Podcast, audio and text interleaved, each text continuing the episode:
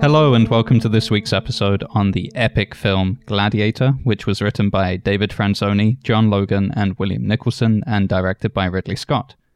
Alan is back in town for this episode, and we also have a special guest, Stuart Voytilla of San Diego State University, who I'll be introducing shortly. In this episode, we look at the two early drafts of Gladiator and compare them to the final film, but we also use the theoretical framework of the hero's journey, which is a prominent analytical method that has its origins in psychoanalysis and comparative mythology, and since has become highly influential among many screenwriters.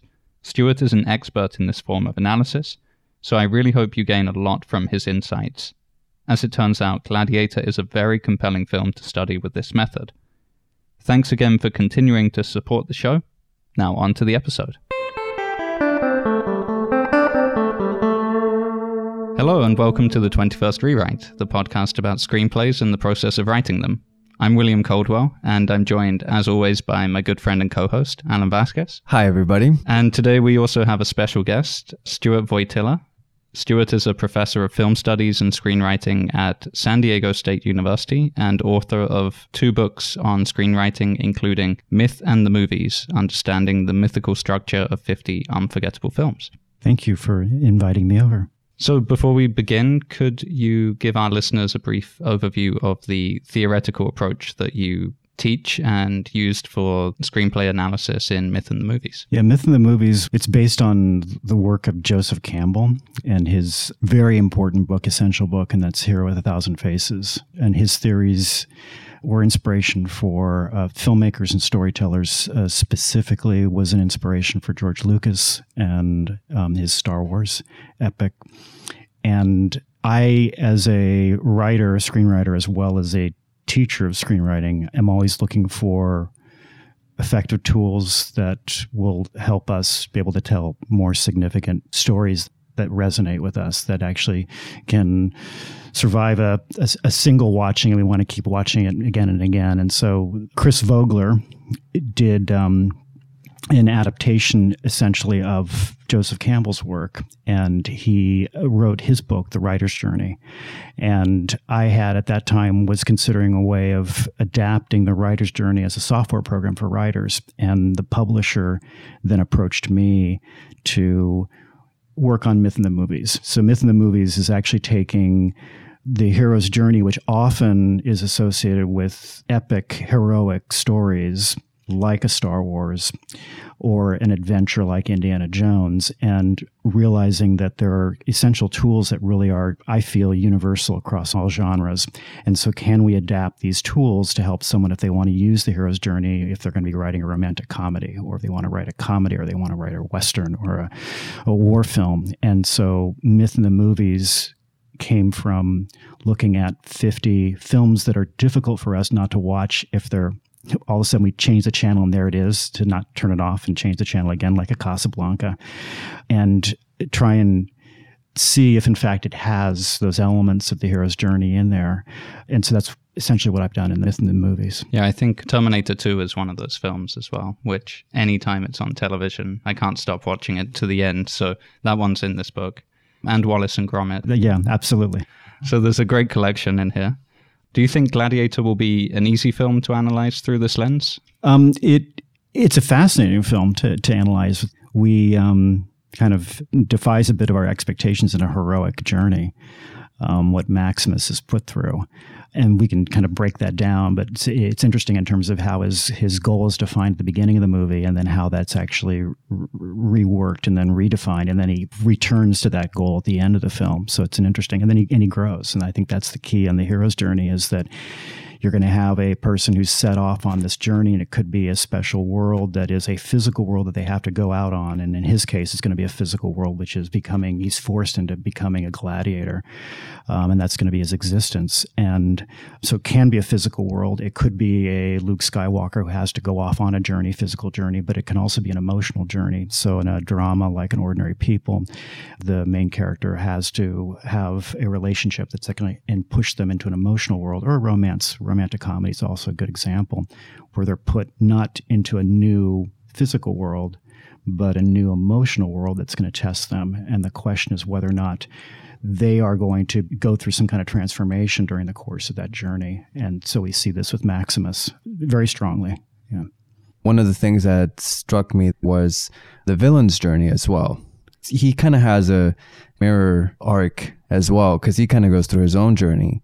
We meet him already at a certain level of deceit, but he grows as well in the opposite direction as Maximus. You don't see that very often in films where the villain kind of gets that much screen time or that much attention. I felt like in this film, would you think that he did get more attention from the filmmaker than villains usually do. Yeah, no, I, I agree with you. I think that Commodus goes through an amazing arc, this descent, that slow descent.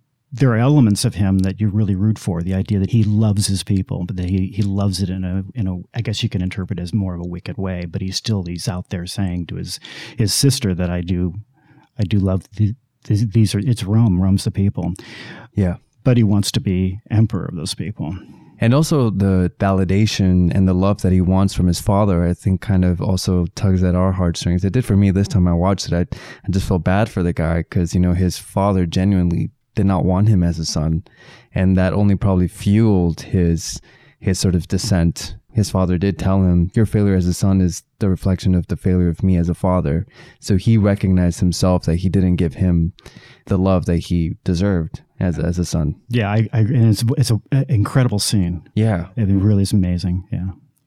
So in the beginning, we actually start with this epic battle. It kind of establishes who our character is, sort of the status quo. And I believe in the original script, it started with Commodus arriving at the scene, right? We're talking about the second draft. It's it's a reasonably solid script.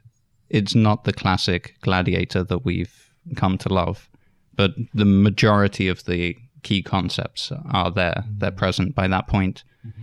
And one of the major differences in the opening is that it focuses very much on this idea of Rome as this colonial empire that is harassing and oppressing all of the other countries around it, such as Germania, the, mm-hmm. the German tribes that, that live north of Rome. And one of these German oppressed citizen starts speaking out to them, and he basically gives a speech quite like Maximus does in in the arena, where he says that you killed my you killed my family and you mm-hmm. took everything away from me, and and so there's actually these parallels that later they realized that wasn't the focus of the film. It it was when William Nicholson was brought into the film that I feel that the screenplay really took off and he identified some very key concepts that are not present in that second draft, such as this recurring motif of what you do in life echoes in eternity, and this transcendent force whereby Maximus's wishes or wants as a character, his needs, are to actually return to his family in the afterlife, and the afterlife is treated as a very real place that he can get to. And he just has this intention of dying in the best possible way. He's ready to die by about midway through the film. He's perfectly happy to die, but he chooses to carry on fighting in order to avenge mm-hmm. Marcus Aurelius's death and kill Commodus and his own family's death.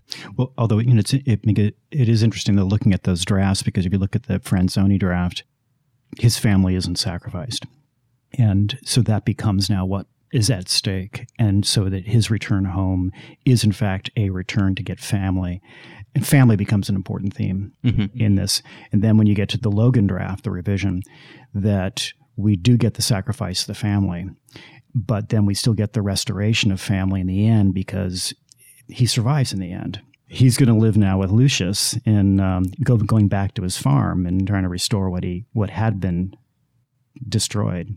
And then then we get into the Nicholson. What we would imagine is probably what the Nicholson yeah the film revision film is, what version. the film yeah. version and in which case then we have this larger arc that's defined for Maximus, and that is a return to home, which is in fact a return to heaven, or a coming together with his family, which he knows at that point is in heaven, so he has to die in the end.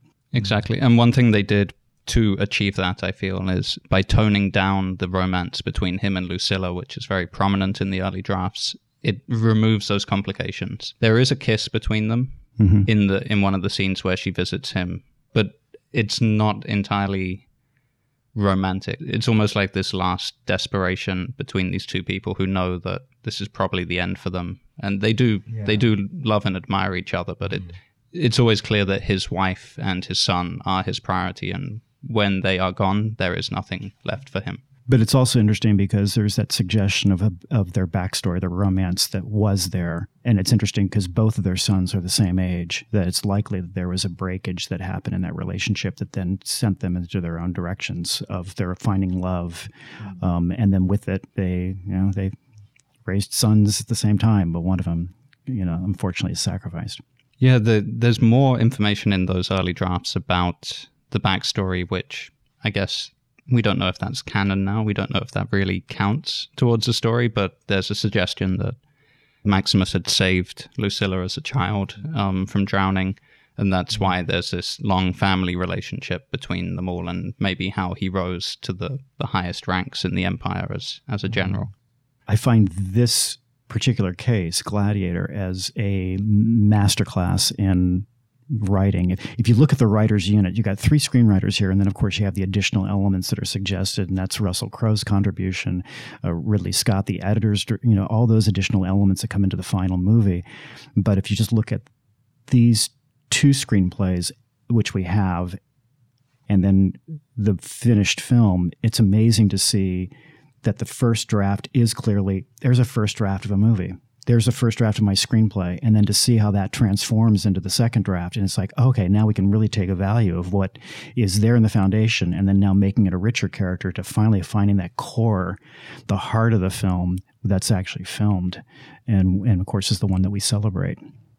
Yeah, and all that stuff between Lucilla and Maximus, then it's great material for the actors, for their backstories, so that they can act and bring so much more weight to those scenes that as the audience we're not knowing the specifics of that energy between them but we feel it and it always adds to the to the scenes i feel i agree with you and that's why i think it's it's wonderful when you realize how much and again just even jumping from that first draft to the finished film where there's a lot of a, a lot of dialogue that is just direct exposition on the nose let's tell everything about the mm-hmm. the reality of this setting all of the politics, I mean, everything, there's the research is being directed to us. And then finally just saying, you know what, you can just strip all that out and really let the subtext of the characters come out. It's, it's wonderful for the actors. They just, they prefer it because they have those moments. Of course, yeah. And it's, it's more, I think it's more significant for the audience because now we're more active in the storytelling. We're figuring things out.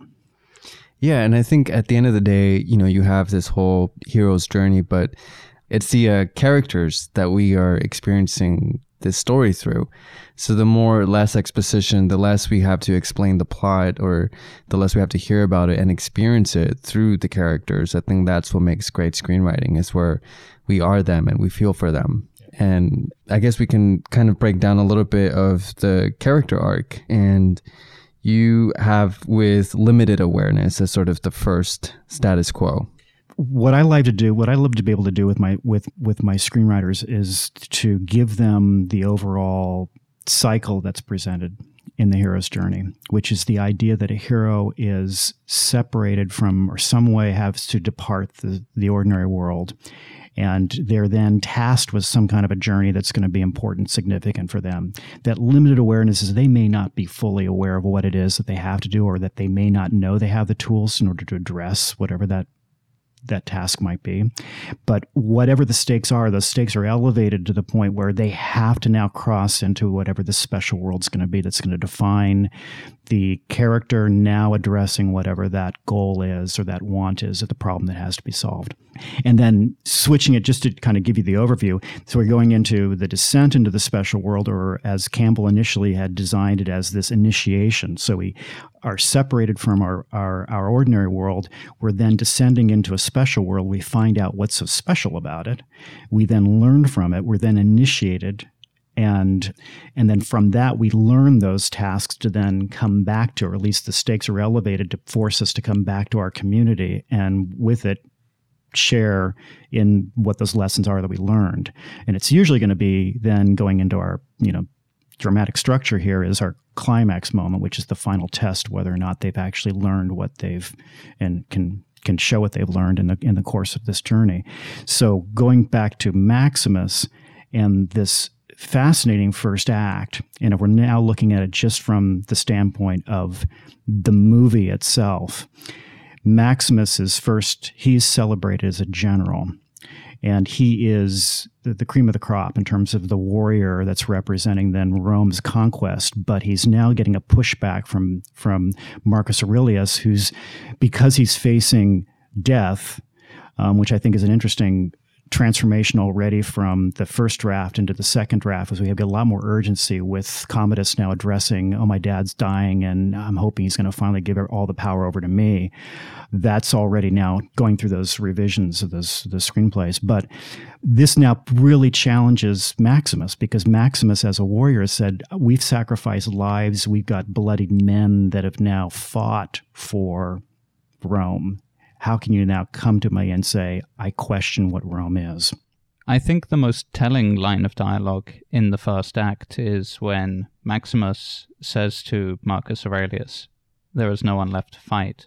And Marcus Aurelius replies, There is always someone left to fight in this version, which is the Logan version, and then the, the movie, is we get Marcus Aurelius who says, "I've now we we have been fighting for twenty years, of which I think he says there's only been four years of peace within that, mm-hmm. and now I can finally move on." But he's questioning, how are people going to speak of me after I pass. So the idea of voices and whispers, which become now an important motif, because then we can think of it in a larger scale, and that's the Colosseum, is if you can get the applause of the of, of the audience, then you're going to win them over and you want to win the crowd. So these it's what are people saying? What's the voice in this case of the whispers, which are some wonderful whispers that are now shared between um, Marcus Aurelius and and and and Maximus, uh, especially with the revelation of Maximus saying, I just want to go home. Yeah, I, th- I think the point I was trying to make is just the sense that Maximus and Marcus Aurelius essentially feel that with this campaign over, on the surface, there are no more battles to be fought. But of course, there will always be internal enemies that they need to be careful of. And the most dangerous internal enemy is the emperor's own son, Commodus. Yes. That's one of the forces that's driving the momentum of ending the ordinary world for them is the fact that there's a new evil approaching. There's a new enemy out there, and it's all linked in ab- above the characters themselves as individuals. It's linked into this idea of quite uh, forward-thinking ideas that probably don't entirely fit in with Rome as a as a historical concept, but ideas of republican democracy against tyranny which obviously resonates very well with a modern American audience. It is a country founded on the idea of getting rid of kings and emperors and, and having a democracy. So all of this makes a lot of sense to us. Whereas in historical Rome, I don't believe the emperors even necessarily passed their line of succession to their children just by default, or they, they could adopt just anyone into their family. There were many different kind of concepts of familial relations, but we we don't need to know that because that's not what Gladiator's about. It's all about very clear, big concept ideas and then mm-hmm. putting that into those individuals to represent them. But it's important with this particular film because of the theme of family, because he is now making a decision. It's, mean, it's a fascinating observation you made, and that is that yeah, the, the bigger this is the danger we have, which is now within family, and it's Commodus. And so Marcus Aurelius already knows that, and he's trying to set Maximus up for his next his next challenge. So, are you ready for your duty? You've now been the hero on the field, and you have our love. You have my love as a father can you now do the next thing? And that is be the protector of Rome and be able to now deliver the power back to the people. And he knows that that's going to be not what Commodus wants, and that's going to be dangerous. Is Maximus refusing that duty the archetypal refusal of the call stage? you can see it as a refusal of the call. Yeah, I mean, he does. And it's an interesting thing where there is no answer fully because Mar- uh, Marcus Aurelius says essentially sleep on it. And I hope to have the right answer in the morning. And of course, the, the answer that happens in the morning is now another refusal of the call. And that is that Marcus Aurelius is murdered by his, his son, which is also an interesting thing because we don't see that in the scripts. Yeah. We see it on screen, in a beautiful scene. But in the in the scripts, they both chose to put this as off screen. The actual death, the murder of the father, has been left off screen. Yeah, it's it's implied, and Mm-hmm. it's almost shocking just how iconic of a scene that is in in terms of the final version of Gladiator. That it's actually very important that we do see that Commodus murders Marcus Aurelius and doesn't leave this to the audience's imagination or to be inferred.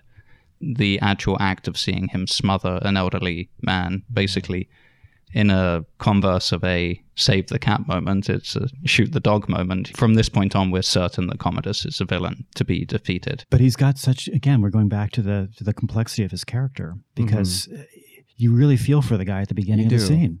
Yeah, no, I mean it's um you're not condoning what he's doing, but you to a certain degree you understand where he's coming from. And I think that's what makes him so compelling that you can't just write him off as like a, a complete villain. Uh I think so going into the increased awareness, reluctant to change. So this is all kind of happening at this stage. And then there is overcoming reluctance. So I'm just curious as to what you think that moment is for for Maximus when he finally ha- makes a conscious step forward in that cycle that you have for for character.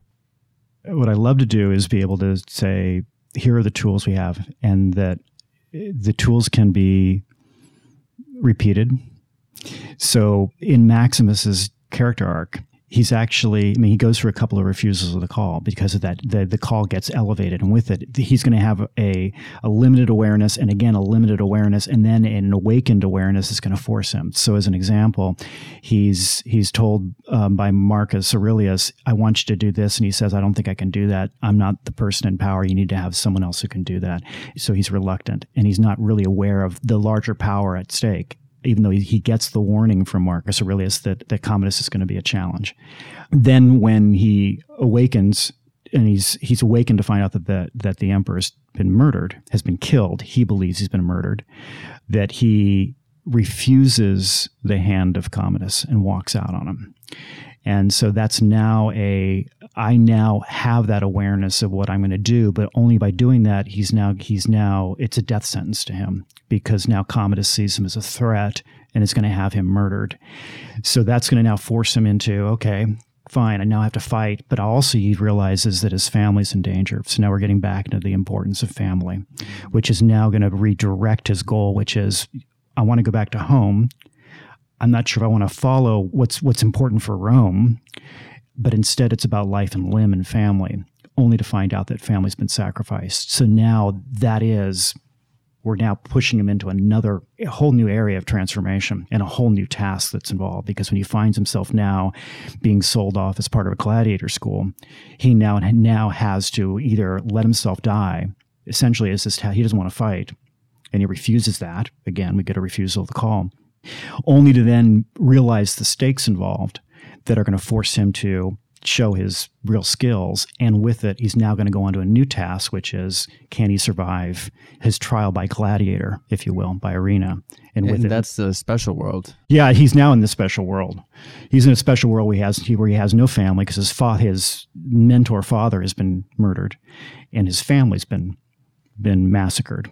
And at that point, he still wants to, although it's reluctance, he still wants to go home. That's that kind of that suppressed value. And the, again, by by home, it's now being translated as "I'd rather die." And he accepts that identity because he refuses to use his name anymore.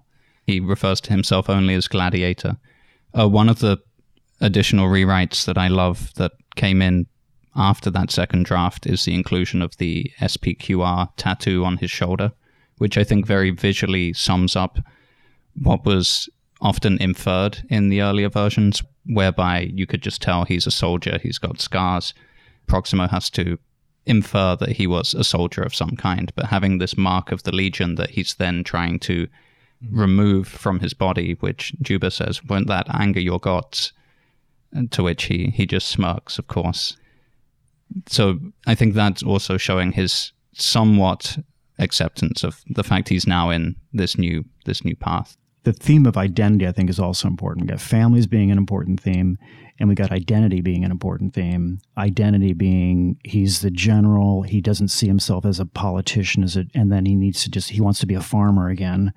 That's taken away from him. Now he's going to be this masked Spaniard gladiator, and then the really a beautiful moment which happens in the midpoint of the movie. So the midpoint in the hero's journey is often a what we would describe as a supreme ordeal, which also is important for the character arc because usually it's something that's discovered that's going to finally force them to rework what their perhaps their their flaws might have been and redefine how they're going to best address the second half of the movie. And so um, that that midpoint is when he is able to, and this is the Battle of Carthage in the Colosseum, where he now, and this is actually again seen in the movie, but it's not seen in any of these. It's actually suggested. Um, Logan actually puts it into uh, the the description in um, in in his draft.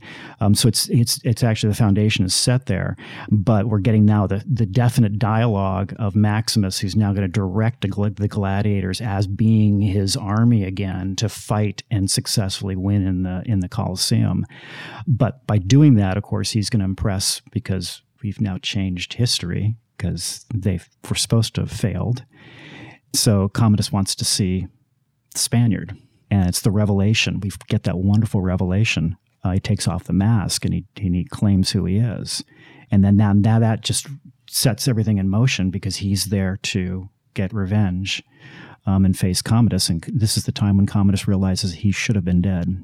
One thing I'd like to go back to before we get into the middle of the film as well is just about the concept of the archetype of the mentor. Because I feel just just inferring from watching it and not not necessarily analyzing films myself always through the lens of the hero's journey but it seems to me there's two mentors in the film. There's Marcus Aurelius originally is the first mentor and dies or is sacrificed. And then you have Proximo steps up to take the role of the mentor for the the next two thirds of the film. Would Would you agree with I that? I agree. It's a really yeah. I think it's really good. And Proximo's a wonderful mentor in that regard. And we, of course, we learn more as we're you know realizing his his his history, as he's he's feeling more comfortable and he's training, I guess, training, really finding his gladiator, his true his true successor in a way in Maximus. What what is the role of the mentor essentially in the in in this approach? Yeah, the archetypes, I like to look at the archetypes as essentially functions that happen in certain points in time so that a character can actually serve many functions. They could at time be a hero and then also be a mentor at a moment, at a different moment in the, in the movie. Or they could be a, a threshold guardian, which is one that's going to prevent you from going into the next realm because they're not, they want you to, to kind of step it up and show us that you're worthy of passing. Um, but the mentor is one that's going to usually guide the hero in some way. It's either giving them insight or it could be giving them some kind of tool that they're going to use. So it could be Proximo giving him the sword that he uses, or Marcus Aurelius in terms of what, I mean, even just letting Maximus reveal his longing for what is important for him, and that's describing his farm and the richness of the soil and his and his family. That that's a, kind of helping the hero kind of guide them in some way in terms of what they need to to do. Yeah, I think what's interesting about Proximo is that he's almost a reluctant mentor because he's kind of giving him the sword, and Marcus Aurelius kind of sets him off on a destiny, a more sort of spiritual quest. And Proximo is more of the facilitator to that because he's not trying to send him off on his destiny to kill the emperor. He just wants the best gladiator that he can. So in a way, he kind of strips him to his pure potential so that in order for him to go and fulfill the destiny of the first mentor, what I feel. So in a way, they kind of facilitate different things inside Maximus. Mm-hmm. Yeah, it's interesting because often um, I'll describe to my screenwriters the importance of a usually an action story and then there's an emotion story. There's usually a physical journey that they're after and then there's an emotional journey that they're after. And so the physical journey for him is he's forced into becoming a gladiator. And so Proximo is going to be the one that's going to tell him you you need to win the applause. You need to win, and he's going to teach him those and guide him in that regard. Whereas Marcus Aurelius is teaching him now the value of Rome. What is the dream of Rome? This is what I want you to do. I want you to bring that voice back to the people. And I feel Juba, to an extent, is not necessarily a mentor, but he's almost like this sort of ally. I don't know mm-hmm. what you would consider his. Um, yeah, some people would describe archetype. him as a sidekick. Yeah, yeah. but it's important. I mean, I think in a way he is kind of a, mentor in a way in terms of just that it's a subplot about family, about the importance of family. It's also partly because of Oliver Reed's unfortunate death during the filming that Juba ended up taking on a couple of the later scenes that were initially written to have Proximo, uh, such as burying Maximus's ancestors in the ground after he had died in the arena. Mm-hmm. So that was something that was just a matter of reality that they had to they had to come up with a, an alternative solution. There was only they did try and put Oliver Reed's image back into the film even after his death with some clever cuts and, and camera work and a body double, but essentially they had lost one of their main characters. And so, yeah, Juba ended up taking on that third mentor role almost just out of the practicalities of the situation. Yeah, yeah. good choices. Really good choice. Although, you know, again, fascinating because the first draft we get Juba dying in in the, the midpoint. so, so we got get, promoted. Yeah, we don't get Juba. Um, he becomes important. I mean, he's elevated with with Logan's revision, and the moment when he dies in, which is again, I think the Battle of Carthage um, in in the original script in Franzoni's draft. And then in Logan's draft, he's actually there to push Maximus to actually fight as a gladiator. He sees that at stake. This is actually not the Carthage battle. It's the one prior to that when they're actually chained together. And it's. All right. Yeah. Yeah. Um, also, just kind of to involve the other elements of screenwriting. Uh, we've been talking about plot and character, and to just bring, we've also been talking about themes, so family being one and also to bring in dialogue into the mix a little bit. What I find really interesting about Gladiator is that it doesn't have the most sophisticated dialogue, but it's told in such a Shakespearean, sort of very genuine and honest emotion that it kind of just elevates, I think, the like it could be Shakespeare just from the dialogue itself. This dialogue would be so cheesy if the actors hadn't delivered it yeah, so well. That's the thing. And so there there is a sense in in Gladiator that this could this could have been a train wreck if it wasn't done correctly. But dialogue wise, there there are some things that really really stand out. I do think the speech, for example, that Maximus gives Commodus with context, with having seen all of the ordeals that he's been through, and then delivering those lines of husband to a murdered wife, father to a murdered son, and I will have my vengeance. Mm-hmm. These these lines really do resonate and became very iconic after the film. I think everyone who's seen it remembers course, those yeah. those words. That's the that's the main one. Well, it's also means it's inter- interesting too, and I don't know um, who actually wrote it and when it was brought in, but um, in the opening battle sequence when Maximus actually rallies his troops um, for the fight.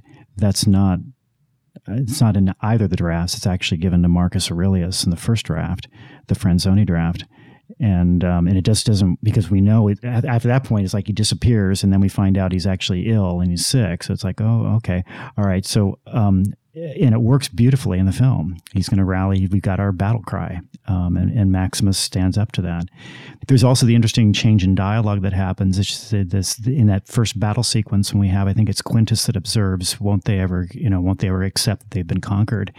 And um, and we don't have in in the in the Logan draft that's there, but we don't have any kind of response. And in the movie, we get Maximus responding, "Would you? Would I?" Which is just very important. Yeah, it really brings back the the key themes again of those enemies that are within the the sense that no one knows their destinies. The final revisions that go into the film that transcend the singular lives of the characters and suggest that there is some sort of afterlife, that there is some sort of destiny for people, and doesn't really worry about what might be the Roman pagan ideology or the I I think there's a sense in a lot of the earlier stuff that Maximus might have been Christian in some way, and uh, you know, going back to those parallels of thinking of Christians being thrown to the lions in the Colosseum and stuff, and all of that is just stripped away, and we just get these very modern characters. I think but also have this strong faith in something, in some greater good, some greater power to, to fight for, which might just be the, the sense of justice. Well, and I think, and it's I mean, a couple of things. One of them is that I feel that we see a lot of those moments that are changed and really transformative for the characters are really character moments. They really make those moments stand out. And it's usually our, our leading characters. So you have to wonder what the actors are now bringing into this in that revision process. Um, it's giving them those clear moments. And as a writer, you, should be thinking about that too. I mean, it's something where we're seeing that play out by just looking at these drafts and seeing how it's actually. And it's like, oh yeah, when I'm going through a revision, I can be thinking about that as well. I can be satisfied with a foundation that's laid in my first draft, which Franzoni does, to then see what it is I'm trying to say, and then realizing, yeah, I'm now maybe saying too much on the nose. I can now strip stuff away, so I can take away a lot of that you know the the dialogue that wouldn't ring true. It'd be very difficult but getting into the heart of the story. I also think um, it's those small moments i think talking about maximus's faith and character he tends to grab the earth. He, he's always grabbing either the fields the, the dirt. He has these small spiritual moments that are seemingly subtle but i think um, subconsciously it lets the audience know that this is a a person of depth that believes in something without saying it, without telling us what his religion really is. And I think as a writer, you want to incorporate that when you're writing. I think giving small moments to your characters is so important because then visually, because it is a visual medium, it speaks volumes, I think, to an audience. Yeah, and again, one of those that's not documented in the screenplay. The picking up the dirt, and you got to think. Well, I mean, is it because he's a farmer? And then how'd that come? I mean, where where did that come from? Was it was it a director giving him, or is it you know was it Russell Crowe discovering it, or was it in that final draft that I actually went into production? But I, I agree with you. It's those important motifs and the visuals clues that become so significant. I think we've covered with archetypes the majority of the characters. So Ma- Maximus as a hero, Commodus as the shadow or villain. Could we take a look at Lucilla and maybe see which archetype roles she takes uh, throughout the course of the story? Yeah, in, ro- in romance, we often see a uh, you know the the shapeshifter. This because we, we we protect ourselves. We you know if we if we go into just romance and romantic comedy we often we all are very protective of our hearts. Um, in what I'd argue is one, really one of the most dangerous journeys as humans would go on and that's the journey of the heart which is because we're you know literally we're going to just rip open our chest and expose ourselves and the question is whether or not we're going to be accepted so the, the shapeshifter is one that we don't know really what they're after. They're after something. They're saying one thing, but they might be hiding the ulterior motives. You could see it in an extreme in genres like the film noir, in which we get that femme fatale character. And we're seeing it here with with Lucilla when she sees Maximus for the first time after he's she's been she just realizes he's still alive, he's expecting her to come in and kill him because he even says, you know, I was expecting assassins. I wasn't expecting you to be the one. Um, and so it's like, I don't trust you. I don't know if I can fully trust you. And so she's got to now earn that, that trust. But she also, I think, is channeling the mentor. Mm-hmm. She's channeling father. Marcus Aurelius had said, I wish you had born a, a boy, that you were a son. He knows that she would be a better emperor. Yeah, she has, and she also responds to him that she would have listened to him. She would have become whoever he needed her to be, which is exactly what Commodus refuses to do because of his ambition and his vanity and his narcissism. Uh, with Lucilla, one point that is interesting as well is that even though she is a shapeshifter, it also brings into focus the fact of why she needs to be that way is because of the insecurity in which she lives as a woman in the highest court in the land.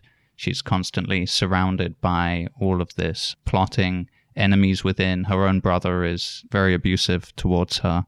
Towards the end, you know, he's even threatening the conditions for her to and for her son to go on living are going to be entirely dependent on his whims and whether or not he's satisfied with her.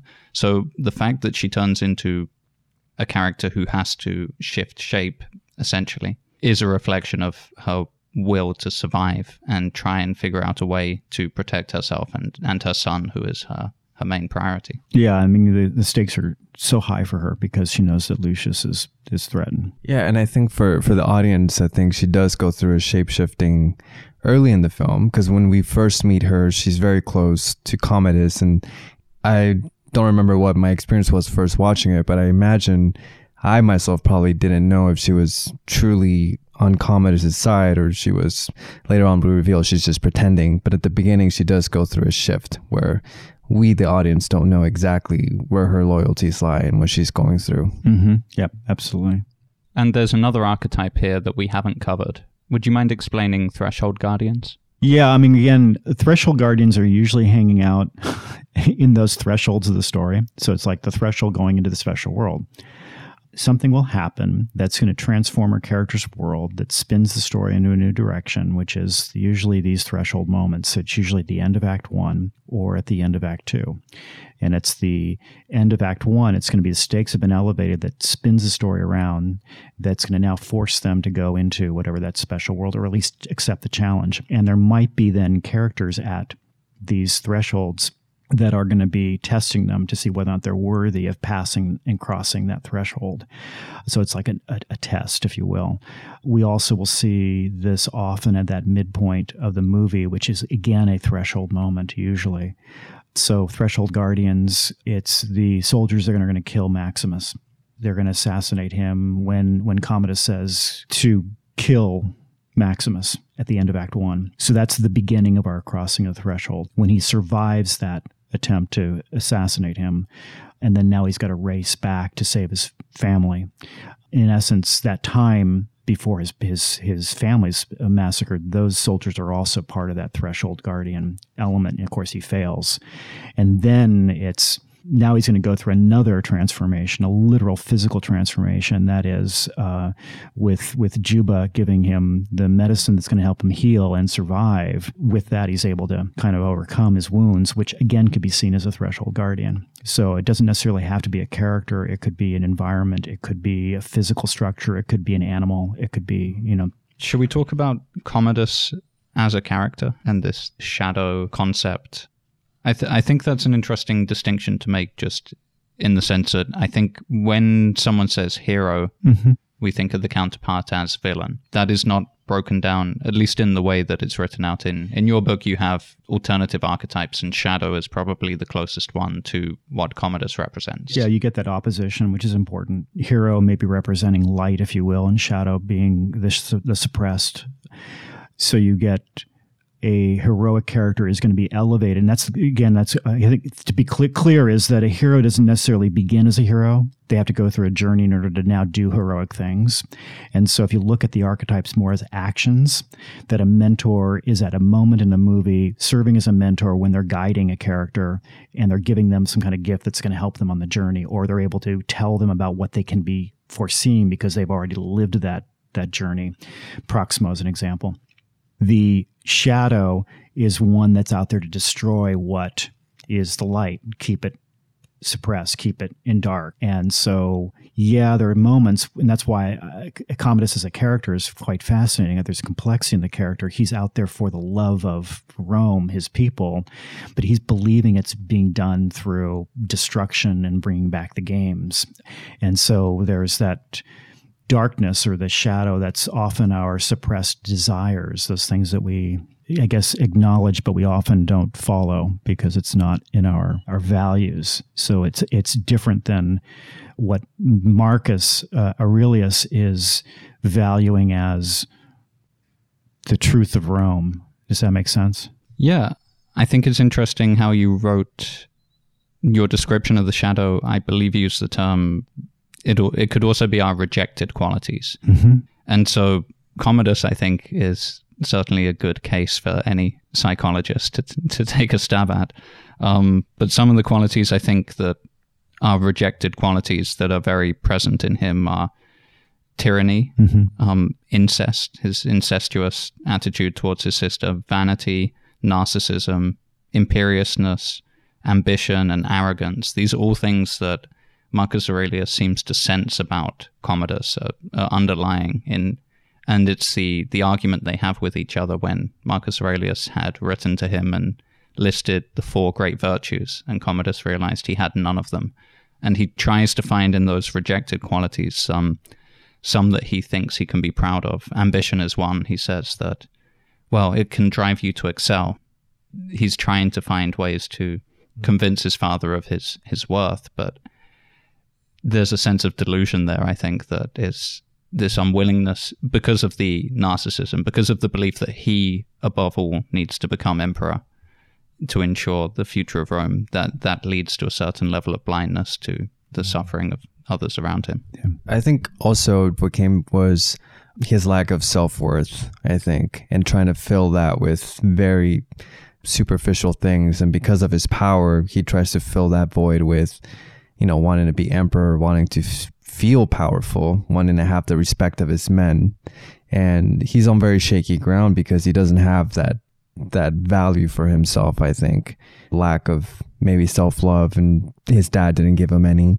He's a very fearful person and I think fearful people in positions of power tend to be the most dangerous because they're identifying their strength in in something so external like the respect of their men the need to, for validation from his father, the the love that he wants from his sister. So he's looking for this love everywhere except within himself. And I think that's the complete opposite of Maximus, who just exudes this sort of he knows who he is, he knows where his heart is, he knows himself so well. And I think it's that kind of mirror, well, not mirror, but like complete opposites of each other that I think that's why it's such a fascinating dance between the two characters. Yeah. Commodus is fighting for love. He wants that love. He wants to try and get love. And as you said, Maximus doesn't need that. He's already has that love, but it's been taken from him, and now he's got to try and reclaim it again in some way. One thing I noticed in the second draft, we actually start out following Commodus, and then we see that he's late to the battle. Mm-hmm. And again, going back to the expositional dialogue that you that you mentioned before, it's there's too much of this sense of okay, we have to go and see Commodus struggle to catch up and, and miss the battle. But when you do it visually in film, it makes so much more sense to have this huge set piece. All the trees are on fire, everyone's being slashed to pieces, and mm-hmm. everyone who survives is barely just making it out alive and then you have Commodus arrive and just strut around in this brand new suit of armor, acting as if he was in some way involved in the conquest. And he, he does this again after Marcus Aurelius' death. He returns to Rome as a conquering hero, and all of the senators are grumbling about it. They've had to pay people to go and stand out in the streets because no one genuinely wants to go and because he hasn't done anything. And there's that sense with Commodus always of him trying to assume power that he hasn't yet earned.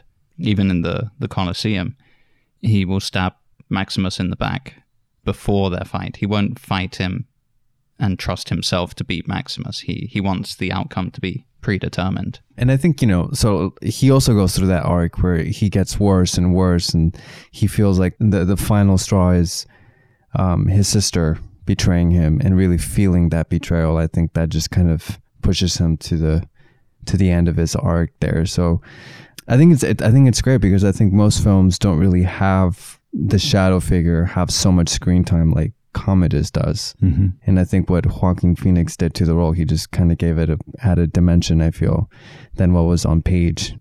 And it kind of goes back to an observation you had about the the opposition of Maximus versus, uh, or the mirror, I guess, of Maximus versus Commodus as a character arc and the importance of what the journey will do for the characters, and that's for both these characters.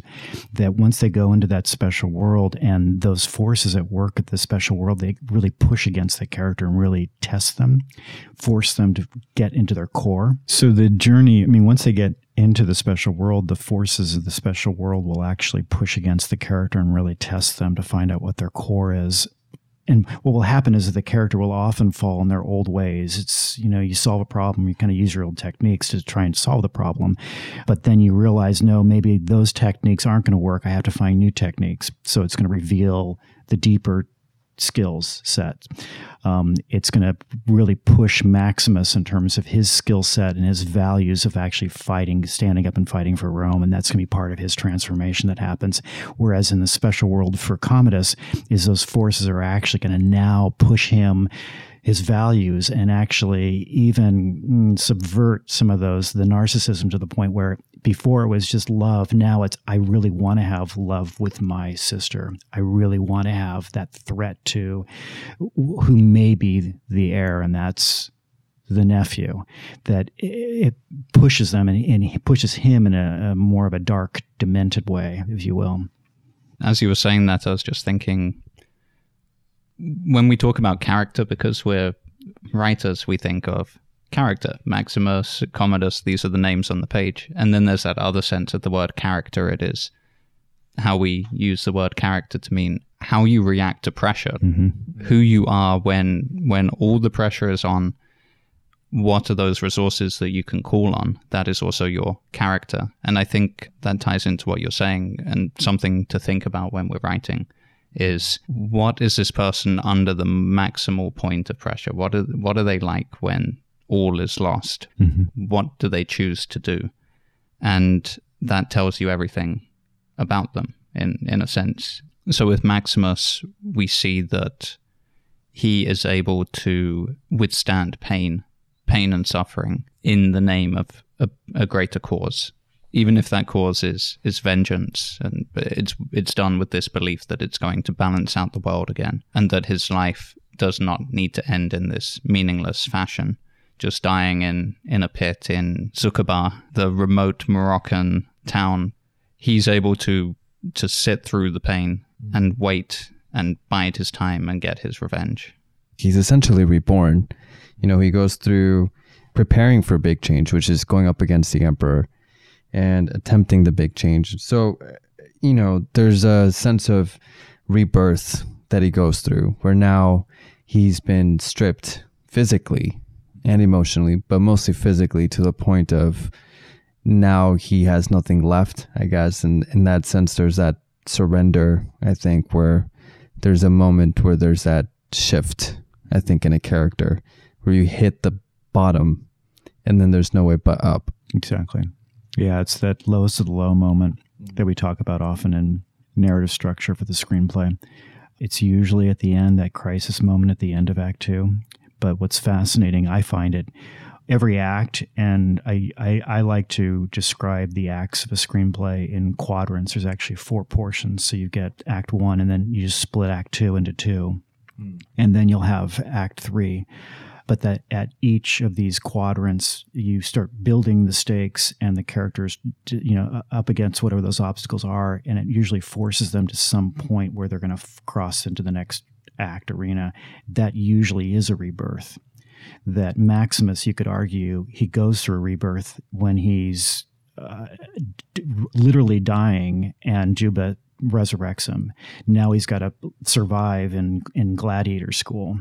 Then it, with the Battle of Carthage, in which they are supposed to die, there's a rebirth, but now he's reborn as as a general leading his gladiators. He's earned their respect now as his new family, but he's also had to reveal himself to to Commodus. So that now becomes a redefinition of his identity. He's now no longer Spaniard of, of the first half of Act Two. He's now Maximus, determined to get revenge. And then he's going to go through a, a, final rebirth when he's we're hoping he's going to escape in order to bring the armies to come in. But that gets there's a reversal, wonderful reversal that happens in the movie that now it's about doing the right thing for for Rome and getting his his revenge you have two kind of cycles here. You have the hero's journey model, and then you have the character arc. Mm-hmm. How would you say the, the main differences between the two? I mean, the hero's journey, as it's as as I lay it out here, which is also with what how it's positioned with Chris Vogler's work, which again goes back to Joseph Campbell's work a distillation of it. It's not all the stages that Joseph Campbell proposes, but those are more of the story points, these story arc archetypal narrative archetypes. In other words, these events that actually happen recurring in stories. So we have a call to adventure, we have a reversal of the call, we have a crossing of the threshold. Um, we have these moments in Act Two that are, um, it's usually rising action, but it's usually, um, it, it, can be defined in the hero's journey as moments in which we're figuring out who are our allies, who are our enemies, how we're we figuring out what's so special about the special world. So Maximus has to learn how to be a gladiator. So he's going to go through those tests that are going to finally push him through that. Then we get a supreme ordeal, which again is that midpoint taste of death, the resurrection usually that's going to lead to some kind of reward that's that's awakened at that point or earned and then that's going to then spend uh, send them into a road back moment which again is a stage a narrative stage which it would be i like to associate it with the lowest of the low or the act 2 crisis that crisis will then spin us into our act 3 so that's the recommitment to finally what is it we learned how am i going to show that so it's the obligatory scene of usually the protagonist facing the antagonist, or it's going to be Maximus facing Commodus, and with it, what's going to come from that. Now, the character arc is how that character is actually going through transformation. So often, I see characters often as falling in st- lockstep with what their usual traits are, and then being told in some way that they need to change and whether or not they're going to accept that change. And then how, how is that change then play out? And it's usually done through what characters are doing so they're showing us in fact that they've changed. Mm.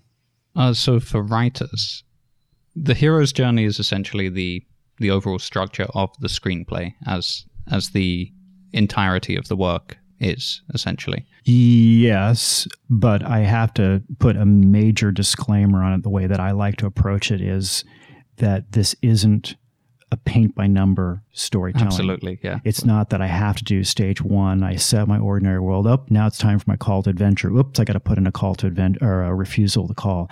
It's you need to you need to trust the story you're trying to tell, but understand the importance of these stages, not only in terms of effective storytelling, but also of how it actually impacts your audience. It's almost a sense of if you look at something you're writing and there's a part of it that's not quite working, you might want to look at it through a lens like this and think, is it because a key element is missing here? Am I missing something that is just what audience expectations, thousands of years of human storytelling has dictated that we're going to expect at the next stage?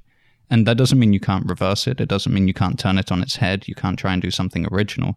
But knowing that those rules and structures are going to be in many people's minds as they're watching something.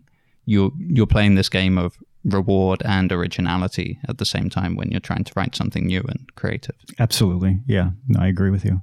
Yeah, and I think um, the story is always interesting when the characters are reacting, when there's something happening with them and I think uh, for Gladiator, for example, I used to kind of feel that Maximus was sort of a passive character in a sense because I felt, well, he starts off really good and he ends really good. So I always felt like there wasn't that much of a arc for him.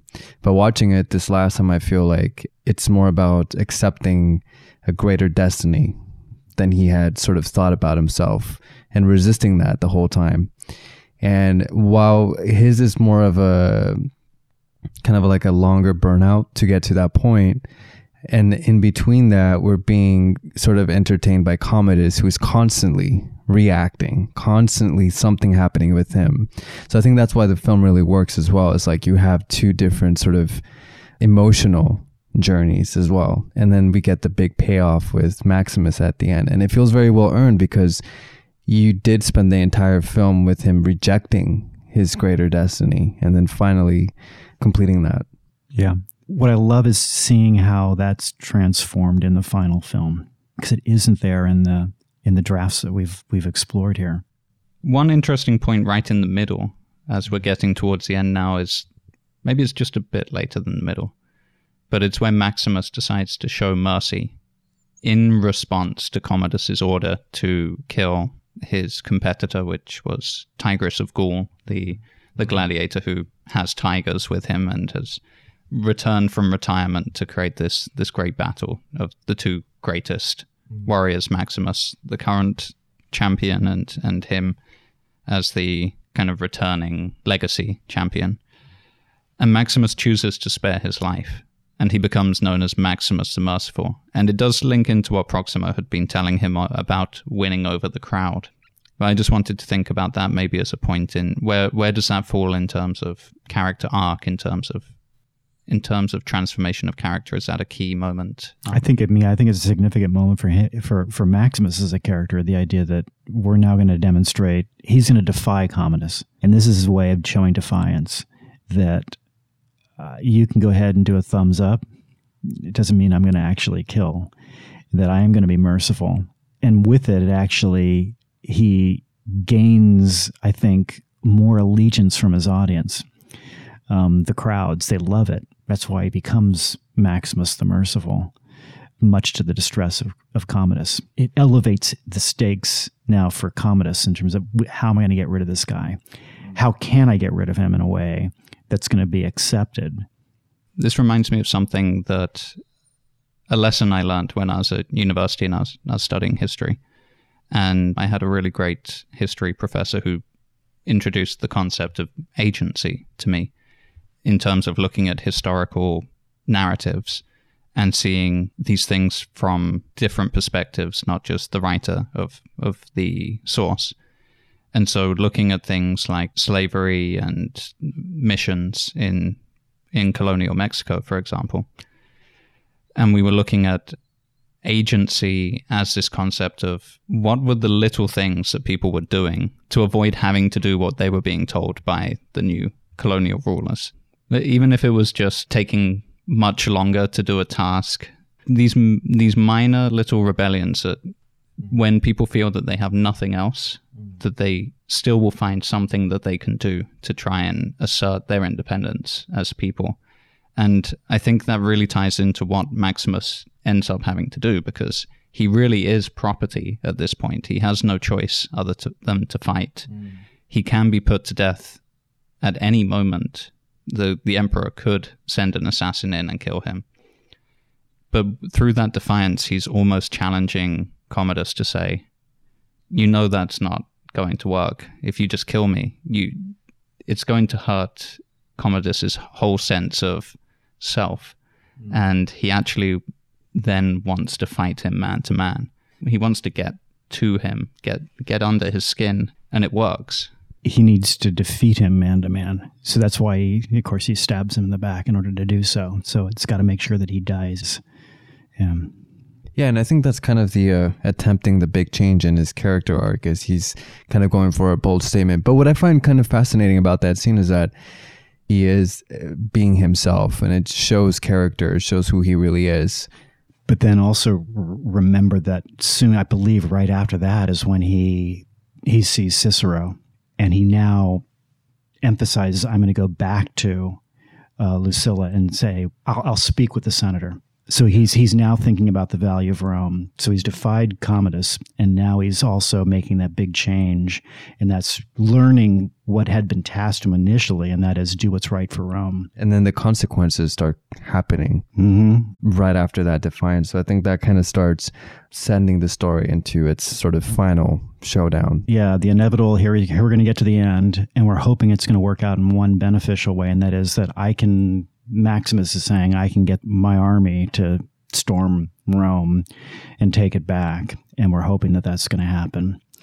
And it's fascinating that that actually happens in both of the drafts of the screenplay, but it doesn't play out in the movie. So it's an interesting twist that they did. I think that goes back to what I was suggesting earlier about structure is not something you have to follow. It's there and you should be aware of it. And by making that change and by not having Maximus return at the head of this army, but reducing it down to that very minimalist approach of just these two characters go head to head in this epic battle. The idea is one of them will survive, of course. Neither of them survive. Comparing that to the, the second draft ending, where they they fight underneath the catacombs, multiple people dying, Lucilla dies in the battle which then leads Maximus to to raise her son Lucius and on the farm himself. Th- this entire rewrite, I think, just completely changed and saved the film in a way and, and made it something really, really epic. And I'm wondering whether or not that also was something that came purely from character too, because it really elevates the importance of Commodus. That he, we realize now how smart he is.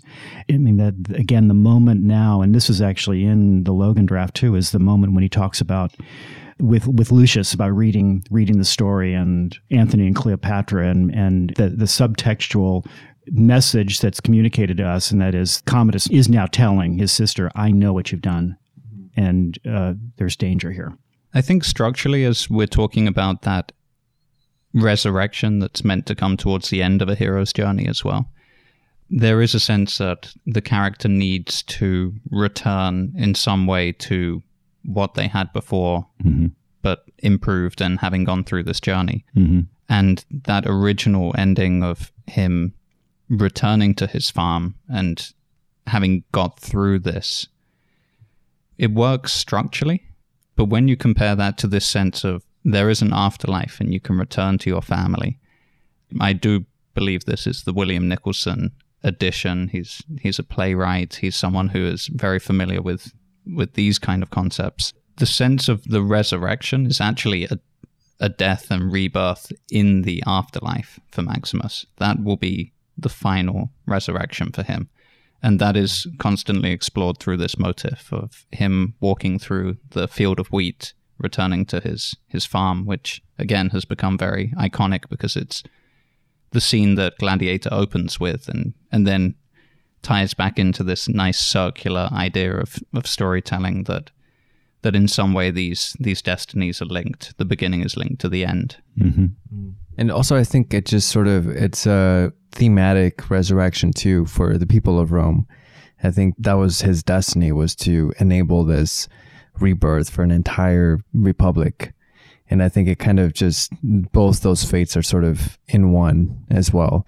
But what I, I love about the ending too is that it kind of highlights the importance of character that that's what you care about that's why you're there is to see the experience of these characters that's how you're experiencing the stories through them and i think the writers and the actors probably came to their senses and realized that this was the best possible ending for for these characters and it totally worked. I can't imagine it being the other way. It would have been i wonder how that would have looked like. It probably would have looked epic but it wouldn't have had the emotional resonance i think.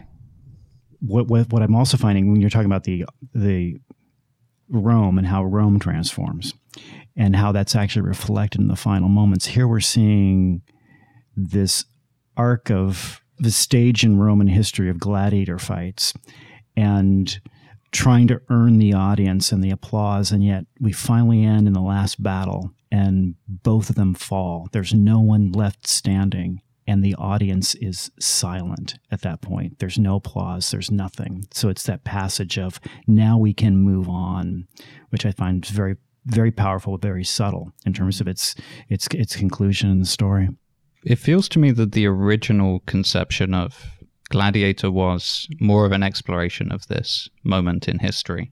There are more explanations in the screenplay of what Rome is like, the poverty it's facing, the social issues, and then you're adding on to this this sense that they're putting people to death as a spectacle and people go and watch this and there's a sense of this being barbarism and again that that just kind of it doesn't tie in too well with what actually the film gladiator is trying to do the arena is a place for maximus to demonstrate himself as someone who's fighting these these battles these tests these ordeals over and over again. They're, they're places for him to demonstrate his worth and, and to face these challenges that will then lead up to the final confrontation with Commodus.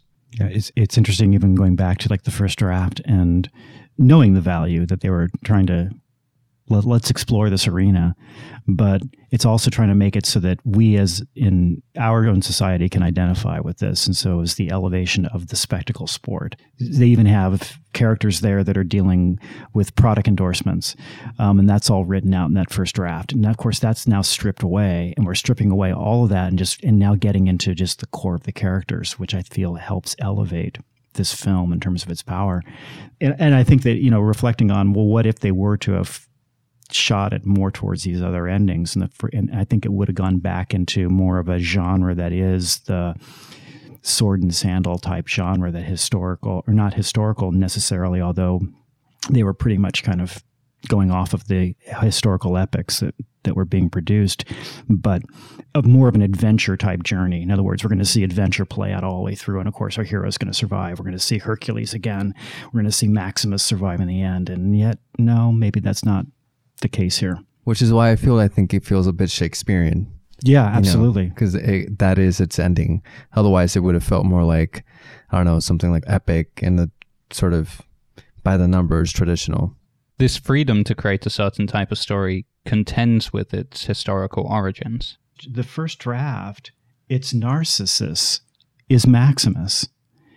And that was done historically because there the, the Commodus was actually murdered by I, I can't remember if it was a slave or someone whose name was Narcissus. So they're going historic. He was Franzoni was going very much in terms of the history, in terms of trying to get that foundation, mm-hmm. and then of course we get Maximus with with Logan's script. As someone who writes historical, almost everything I write ends up in some way getting into history, if it's not outright historical. Good feedback that I've received is just never use that's the way it happened as an excuse. It doesn't work in terms of hammering out a story and making a story engaging. Now, that doesn't mean that everything should be like Gladiator, but when you consider the fact that most people had no idea who Marcus Aurelius and Commodus were before they watched this film, mm-hmm. and the fact is that the things that we know about those two historical characters are reasonably minor in in terms of how that's going to affect our perception of Rome. They're not the most. Commodus, in particular, is not one of the most iconic emperors that people have heard of. So, does it really matter the extent to which they play around with these these historical characters? I don't think so. I think that it's quite clear this is a work of fiction that people are not going to go away from this thinking, oh, and then Rome became a republic when Commodus died.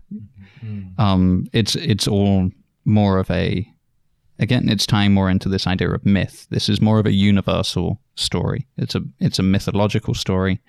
It's telling us some some things about values, about the type of characters, where things will go if you have certain people in power, and what happens if the other people can stand up to them and prevent them from taking over, from being tyrants, from oppressing. Mm. And so it's it's more of an exploration of those themes as opposed to any real historical facts or ideas. And even in the second draft, there's still heavy, heavy references to things like the the oppression of the Germanic tribes, and it just doesn't it doesn't need to be there. When when you watch that opening scene and this German comes out holding the severed head of a Roman centurion and and shouting in a language we can't understand, we get it. That's all we needed to know.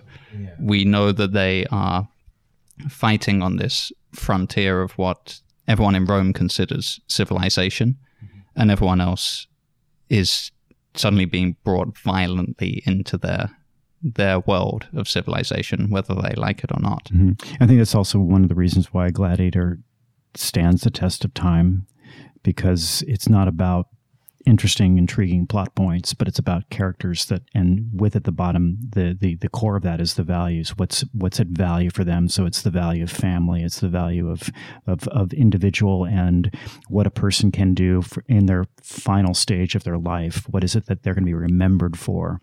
Marcus Aurelius questions that, and then he's setting Maximus on doing that, and Maximus has to now do that. And of course, Commodus does it in his own way, his own demented way.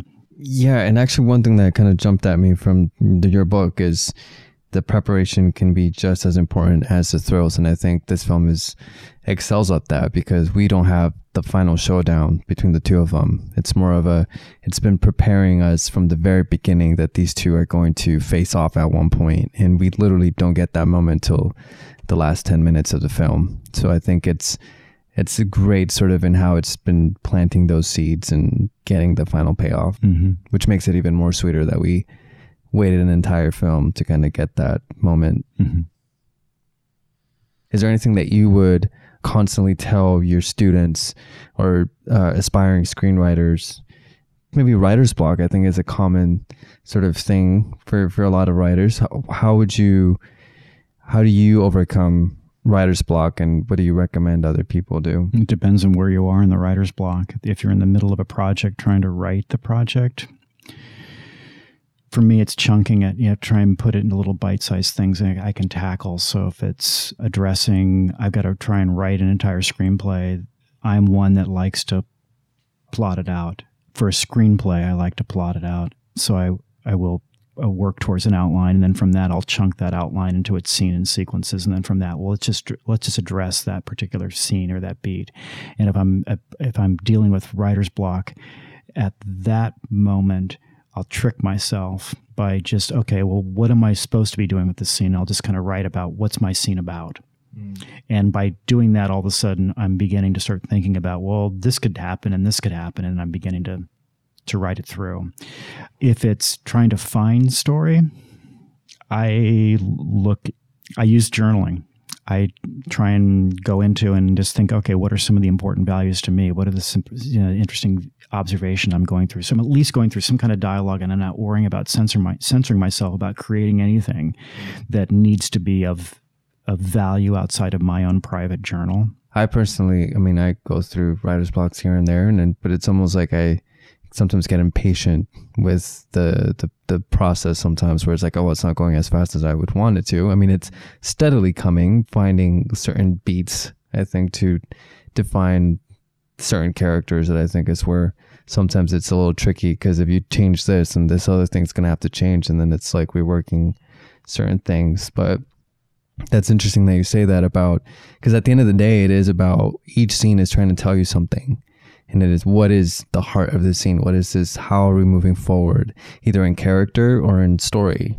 But it has to move forward in some way. And i think identifying what the scene's about is a great place to start.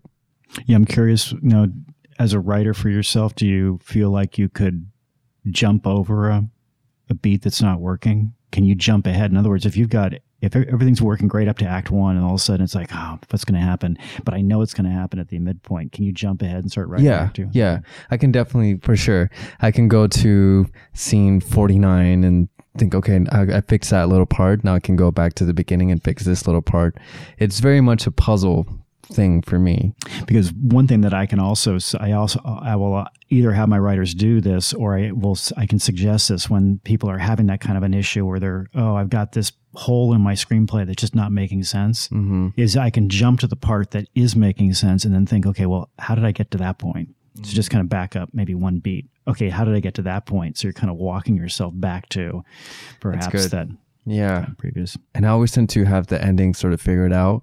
So i tend to work backwards mm-hmm. a lot of the times like okay but how do i get there and it's very much like almost like rewinding in a way it tends to work that way and it's fun because then you can just like okay i'm just going to kind of random rewind and not sure where it's going to you know to be open to where wow i wasn't thinking of that one but you also want the characters to take you there mm-hmm. if, yes. it, if it's yeah. original yeah Absolutely. if, if we do want to cycle this back into gladiator i do feel that a lot of the time we feel the characters are taking us where we need to go and we don't we don't feel that the senators conspiring have too much of a say over how Maximus is going to act in the arena or anything like that. You know, it, it feels like there's a sense of where everything is going comes from within each each of these main. Let's say the main four are Maximus, Commodus, Lucilla, and Marcus Aurelius, replaced by Proximo a bit later. But aside from that, it's really driven by almost like Whiplash was that there's this mm-hmm. antagonism between two people, mm-hmm. and that keeps you going. Mm-hmm. And this has this is a three hour long film almost, and it's it's based about the antagonism between two people who basically Marcus Aurelius claimed they were both his sons almost. Yeah, it's almost like two brothers kind of fighting it off. And but you're right it is very character based. And i think usually that's when i have the most breakthroughs is when i dial it back to what is the scene about but more importantly what how is it important for the character and the character's sort of development. Yeah, at the end of the day, that that's what you that's the heart of it, heart of it all. Well, I think that's also the the takeaway, the bigger takeaway lesson from again with Gladiator is being able to look at these stages of the writing, and that's that's including a final revision, which is in fact our produced film, and seeing that oh my gosh, the the changes have been on the level of character. It's not some yeah plot plots. Yeah, there's some changes in plot, but the, the, those changes in plot are there because it's emphasizing the importance of what characters are doing, what they need to get done. Exactly, and when you are writing a historical piece, it's very easy to be swept along by that excuse of well, that's how it happened. So my character needs to be there. My mm-hmm. character needs to kill Commodus at the end. And the audience doesn't hear that. The audience thinks I haven't seen five good reasons from this character to be willing to to murder the emperor in front of everyone else. Mm-hmm. Whereas in Gladiator, by the end of Act One, you're pretty sure that you know that, that Maximus deserves to go and yeah, it's gonna to happen. go and do that. And I can't I can't wait for it to happen. Yeah, but yeah. yeah, so maybe we could just do a few closing comments just to sum up as we usually do our our character themes, dialogue, where we think the strengths are in Gladiator and where the weaknesses are, and anything like that. I suppose character is a strong point because we've yes. just been talking about that. I think that each character represents probably this was inspired by Marcus Aurelius and his list of virtues, but almost some of the characters do represent quite clearly Maximus as this sense of justice, Marcus Aurelius, repentance, wisdom, philosophy, Lucilla, motherhood, protection, Commodus as well, ambition, nar- narcissism. They've been given these mm. these virtues to embody, and then you see how they play out together. So for me, that's that's the most enjoyable thing about Gladiator. Also, just to, to, to add, is Marcus Aurelius in terms of the impact, the power of country.